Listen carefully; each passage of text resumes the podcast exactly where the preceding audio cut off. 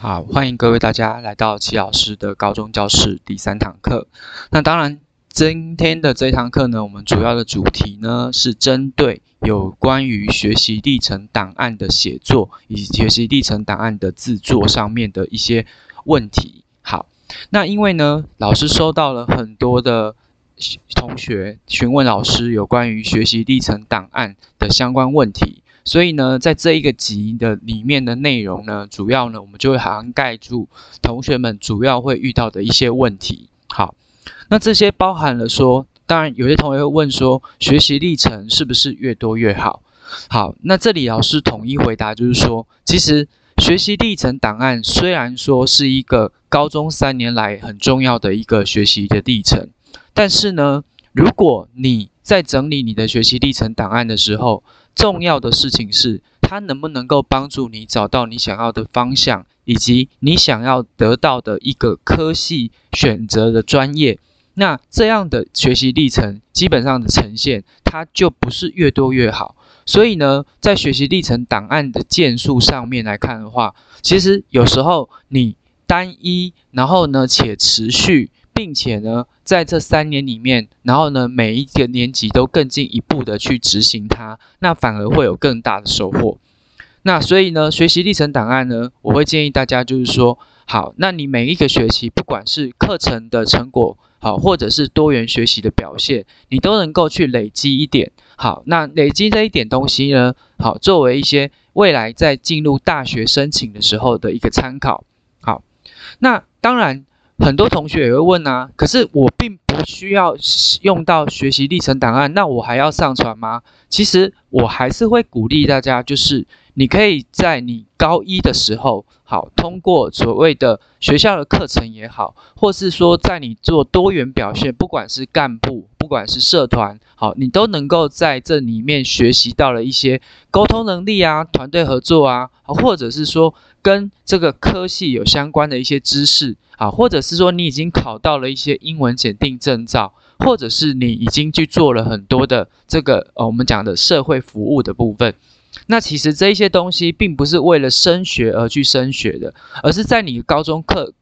过程当中，除了上课之外，你额外还有再去做了一些额外的事情。那其实对于你在成长的过程当中，其实是一个很好的一件事情。好，所以说。好，撇开说就求学上面来讲的话，我觉得其实就学习历程档案来讲的话，它其实要老师也会逼着大家去上传嘛。那当然很多同学就会抱怨说啊，我写不出来啊，我写出来东西不含无所不含那个什么学校老师所要啊。那当然我们这里就会建议同学说，就是你可以尽量的把你所学到的这门学问，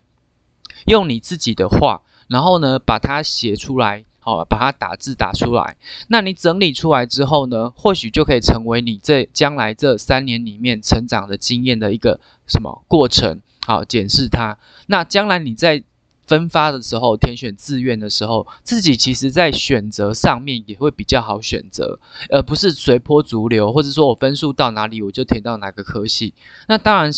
我就会觉得说，其实在这个所谓的学习历程答案上面，其实有它一定的功效。好，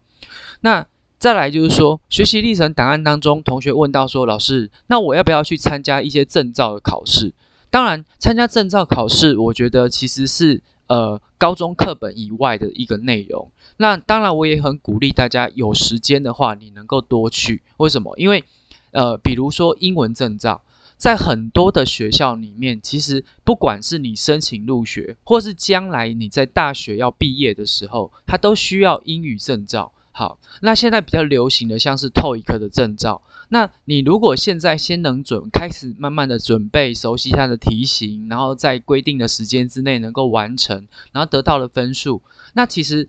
你可以得到这张证照的比例就会很高。那我也相信说，其实你在这个英语能力上的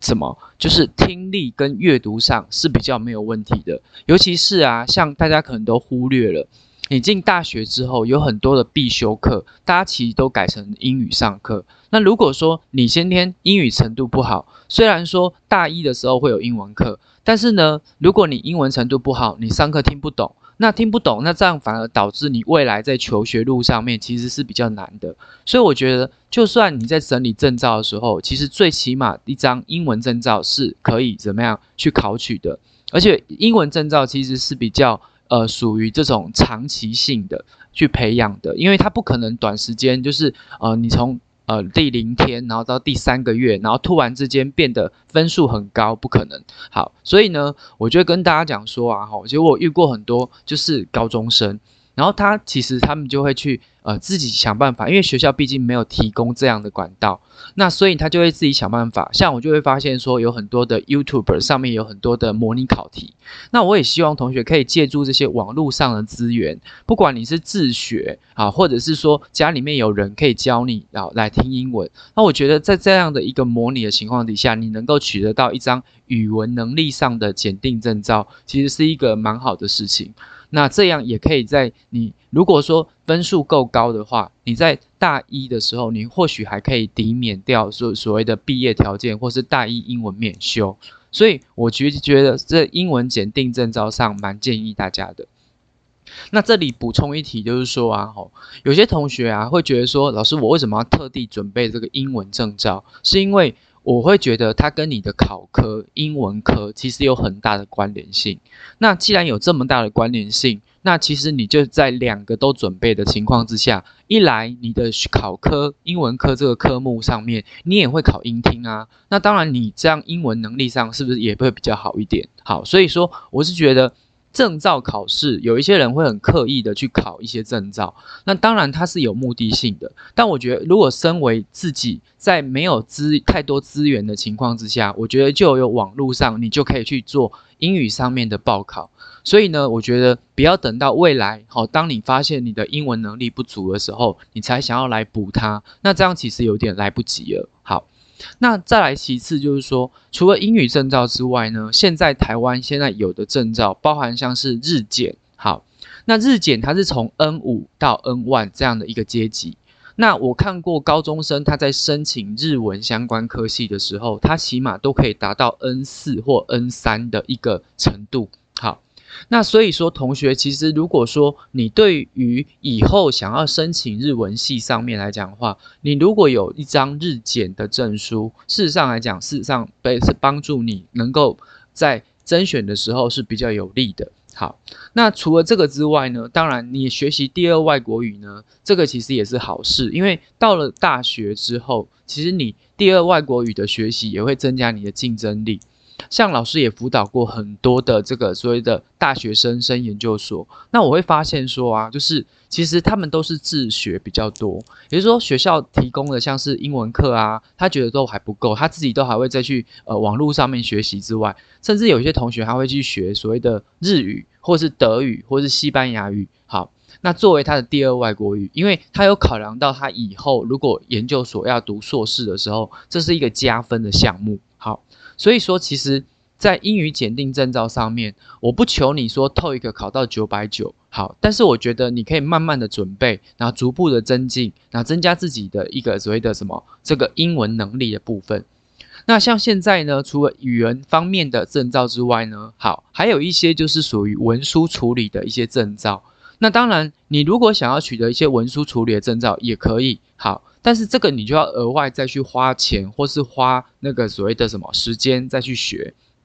目前现现在在市场上可以看到的，就是有人会去考 Word 啊、PowerPoint 啊、Excel 啊。好，那这个证照基本上来讲，不要以为你有这个证照你就会加分，而是你应该想说，我有这个证照，那我是不是可以更熟悉未来我在运用 Word、Excel 或 PowerPoint 上面，我可以更加的有效的利用。好，因为其实大学选材的时候，他并不会将你这个文书处理能力看得很重。好，但是呢，对你本身自己未来在做报告上面，或未来在打报告上面是会有帮助的。好，所以有人会做出一些好 PowerPoint，它是做的很多彩多姿，然后呢，很动画、很沉浸式的这一种所谓的 PowerPoint，那我们就会发现说，其实。其实同学在这个证照考试上面，就会有人去准备这种文书处理证照。好，那相关的证照当中呢，其他的我就不建议说自己再多去处再去做准备。为什么？因为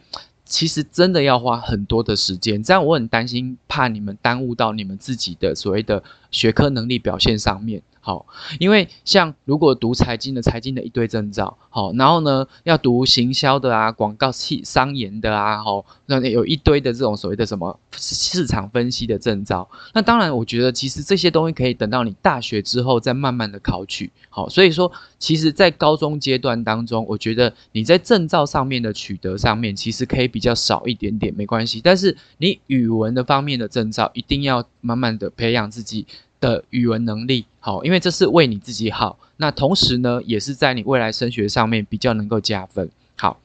那当然再来就是说，有同学会说，那我是不是要去参加全国比赛？其实这个其实在一百一十一年的这个所谓的入学委员会当中，他们有公告说，就是他们要采集三项嘛。那你其实可以事前先看看你所要选的这个科系，它是不是要你。提交这个所谓的竞赛的这个证明以及心得。好，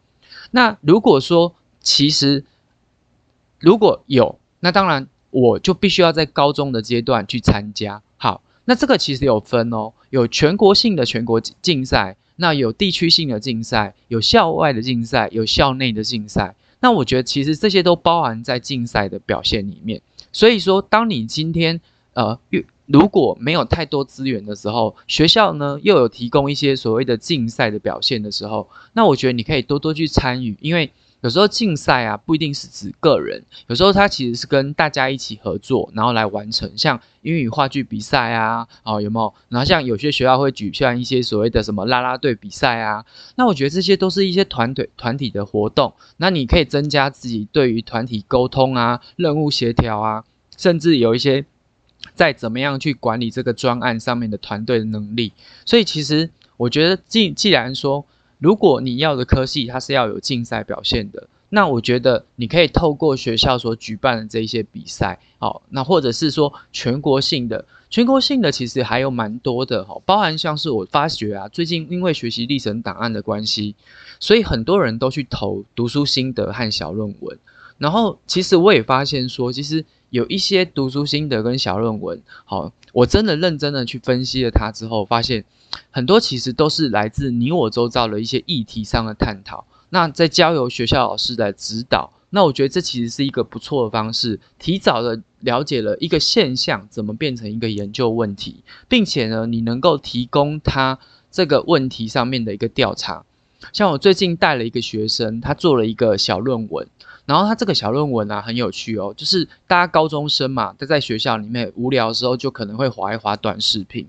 然后呢，我就跟他说：“那你要不要做一做这个短视频的小论文？那因为你也本来也有兴趣在这里，所以他就乐在其中。然后他就开始慢慢的、不断的开始自己哦去归类，说哦小论哦那个短视频有哪些种类啊？然后呢，开始去做 Google 的这个数位问卷的调查。然后呢，甚至把这个调查出来，发现说大家最喜欢的短视频是什么？我觉得这其实很好的，好，这其实是一个很好的一个良性的循环。所以说，其实当你在选择这种所谓的像是呃读书心得也好，或是小论文也好，记得要选你所喜欢的。你不要为了只要只是为了说哦，我要有一个得奖记录啊，我要有一个参赛资格啊，好参赛经验啊，那我就去参加这个，这样其实你很痛苦，而且你不快乐。好，所以说其实。我觉得其实你就算参加了不快乐，但是我觉得这样子你的高中其实就不快乐。与其让你不快乐，那不如就是做一些让自己比较快乐的，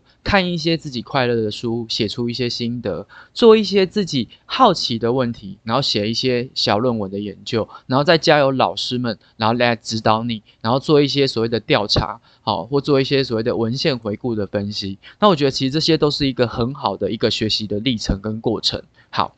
所以呢，其实我会建议大家，就是说，你去参加参加竞赛当中，好，一方面除了满足大学选材的需求之外，二方面我也希望大家能够在这个竞赛当中学到一些知识，好，那了解了一些现况啊，比方说最新的议题等等。那当然，很多人可能会说，老师，我有参加竞赛啊，我有参加小论文啊，我有参加读书心得，可是我没有得奖，怎么办？我说，其实没有关系，因为。这些东西你有参加没有？有没有没有得奖没有关系，是因为这也叫做你的学习心得报告。也就是说，我试着尝试在我高中的课外时间，我试着去完成一份有关于好小论文或读书心得的这样的一个报告。那把它视为一个学习成长的过程，其实这也很好。所以不要老是想着想要怎么样，就是就是得奖好，而是怎么样做，而是应该要做自己喜欢的，然后自己有兴趣的。那你这样子你做起来你比较开心。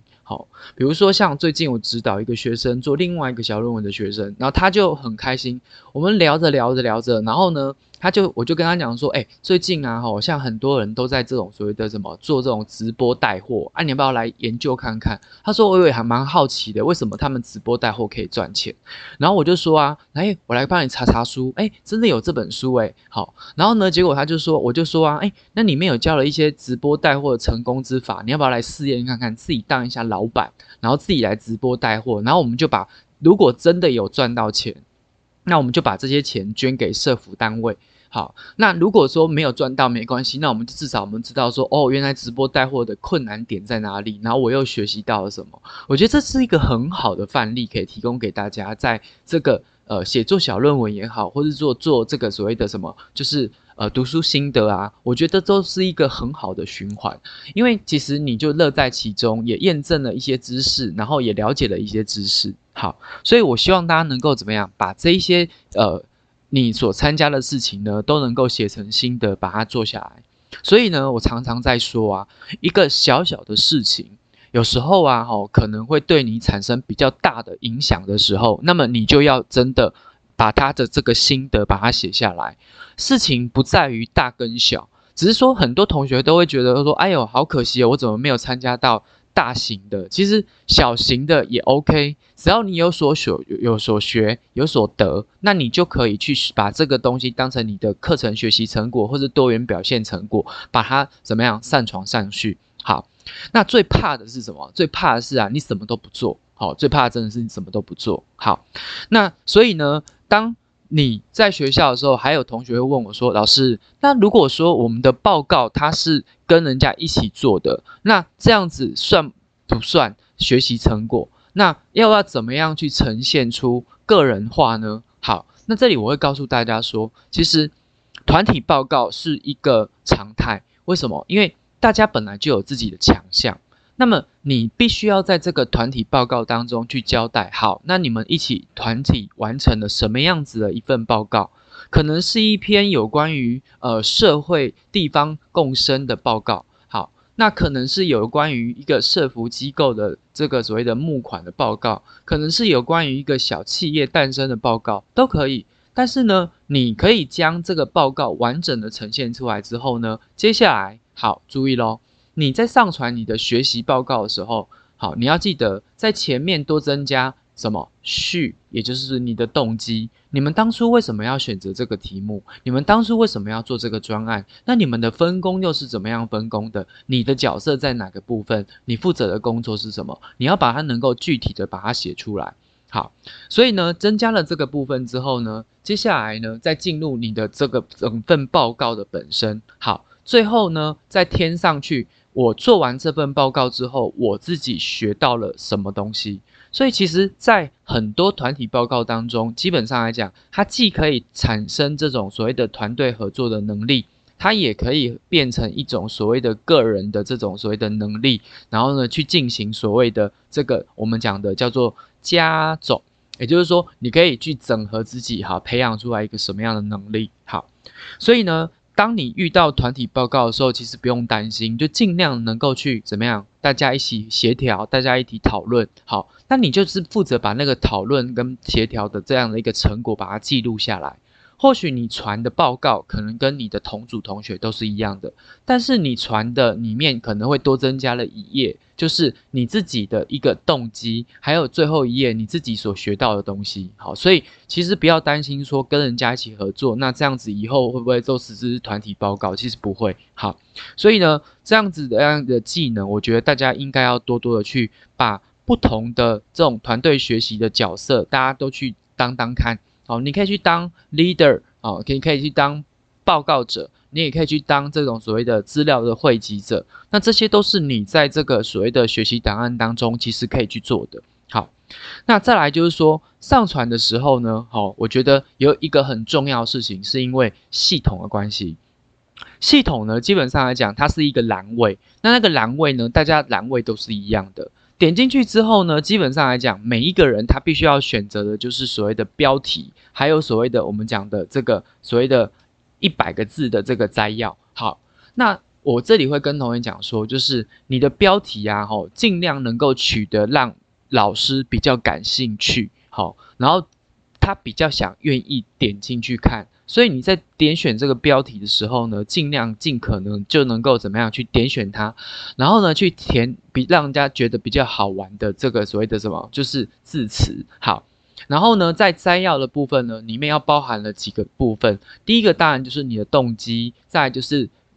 结果。好。动机跟问题跟结果这三个东西，把它包在这一百个字里面。好，所以动机、问题、结果，好，所以把它放在这一百个字里面。所以呢，记得你在上传的时候呢，多去准备一下。好，那除了这些问题之外呢，好，我不晓得大家还有什么问题想要问。当然，你可以随时呢，就是呃留言给老师，然后老师呢可以根据我的经验给你一些判断。好，那我这边也看到是说同学有。留言跟我讲说，就是呃，老师，那我的报告是我两个学期，我上学期没有上传，我有两学期都有做这种跨学期的报告怎么办？那我会建议是说，跨学期的报告干脆把它整合成一个学期的报告，也就是说，这两个学期算成一份报告。好，上学期呢，你可能担任的是某一个角色，下学期你可能担任的是某一个角色，所以说在两个角色下相加之下，事实上它可以形成一份报告。所以呢，只是在于你要呈现出来的就是上下学期的这种学习或成长上的变化，或者是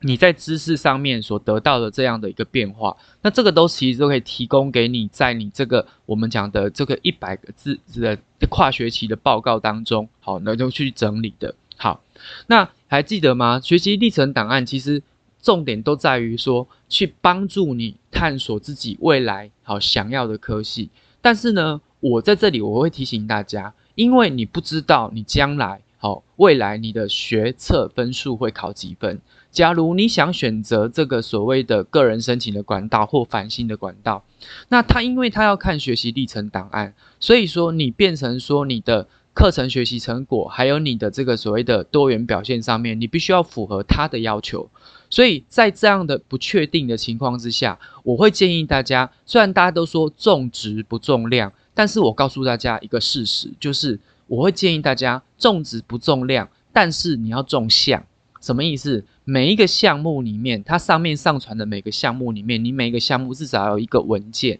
当它未来在勾取的时候，它能够勾到。好，所以说记得不要让你自己的学习历程上传的平台上面。好，每一个框框上面都是是零，好，没有东西可以勾选，好，因为很这这是很吊诡的问题，就是我很想上一个哦，可能我想上台外台大外文系好了，可是他明明就必须要很高的积分，可是我积分不够啊，好，可是。换换回来，变成我上传的这些档案可能不够，我去选择这个我想要的科系，那变成我要去选别的系的时候，我就要去符合别的系的要求。好，所以变成说，我会建议大家说，上传的时候，好，就是重质不重量，但是要多想，因为将来你在选择的时候，你在选科系的时候，你才有上传的，你人家勾选的时候才会勾到档案，这样懂吗？好，所以记得。不要让你的每一个选项里面都是，就是有一个选项是零，这样没有任何文件，哦，这样子反而会让他在勾选的时候产生困难，好，所以我希望说，经过今天这样跟大家讲一下，就是有关于学习历程档案上面一些制作的一些同学遇到的问题，好，然后呢，让你在未来在面对这个上传的时候能够做一个整理，好，那补充一题就是说，如果你现在正在赶好赶工。好，即将要上传的同学，我建议大家不要急就章了，什么通通东西都丢上去，因为你即将要面临的就是所谓的你的大考，好，你的大考即将要来了，所以呢，即将要面临考试的这一届同学，好，你在上传报告的时候，你可能过去没有那么在意，没关系，好，记得先第一步，先看好一百一十一年，它到底要看哪些项目，第二步，把自己。在高中以来所拥有的这些，不管课程或多元表现，好，好，或是所谓的我们讲的自主学习的成果报告，好，都把它怎样整理好。第三步，把它上传到这个我们的资料上传平台上面，好，并且呢，在针对这个所谓的标题上面，好好的下标题，好，然后好好的把这个摘要里面刚刚老师所讲的，就是你的动机，好，你的问题，好，你的目研究上面的发现，好。好，或者是你这份报告的心得，把它标示上去一百个字。好，那将来呢，在这几天里面，赶快的把它上传上去。好，如果来不及还没关系，你还有一个下一个学期，好，还有一个学期可以去上传。所以不要担心说啊，我少这一学期没有上传的，以后就不能上。你还有一个学期，第五学期。好，所以呢，加油，赶快把这些资料好上传。上传之前呢，记得不要有错别字，然后呢，最好是图文并茂。好，然后呢，并且呢，能够提供佐证的部分，好，因为学校端啊，好，其实它大概就是只会有一些记录而已，但是记得它不会有心得，所以你自己要补充一些自己的心得，把它附上去。所以当干部他会把它标示出来，就是你有干部经验，好。但是干部上面所得到的心得或知识是里面没有的，好，那这是你要补充上去的，好，所以记得在你的这个学习历程档案的制作以及这个学习历程档案的上传上面，一定要记得把这些东西传好。那该讲的，其实大家其实都可以从各大的老师啊、学校或各大的那种报章杂志都会看到很多要上传的东西。好，那记得校内资源多利用。这才是真的很大的重点，因为很多老师其实真的蛮辛苦，也蛮认真的帮助大家。那我相信也有很多爸爸妈妈其实也愿意帮同学们好来怎么样来检视这一些报告。所以记得上传报告的目的不是为了要升学而已，更重要是看到你的成长，看到你的学习，看到你的收获。好，所以呢，希望呢今天这一个。堂课里面呢，有关于学习历程档案的一个怎么准备，能够让你有清楚的了解到你在上传上面应该要注意的事，还有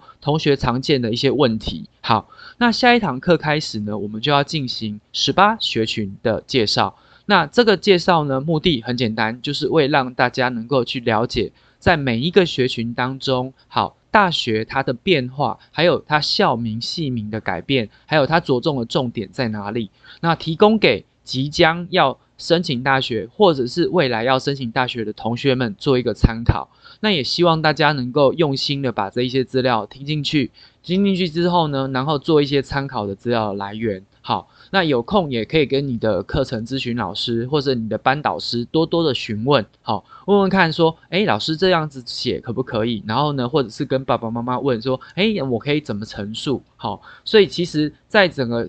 学习历程当中，我觉得很重要的就是你肯学，然后你肯要做出来给人家看。好，所以说记得好好准备。那下堂课我们就进行十八学群的介绍。那希望透过十八学群的介绍呢，让同学对于大学科系的选择有更清楚的了解。那这样子，你未来在选择好志愿的时候呢，比较了解说啊，这些科系到底在干什么，到底在做什么。好，当然你也可以到书里面去看，好书也会介绍十八学群在写什么。但老师还是要多多嘴的讲一句，就是好。那我会把这一些学群的内内文好好的把它讲述一遍，让你能够清楚的了解到它。好，OK。那我们今天这就是我们的第三堂课，有关于学习历程档案的制作以及上传上的注意要点。希望大家在这个运用上面能够有效的去学习，有效的去制作。那也欢迎大家继续收听。好，谢谢。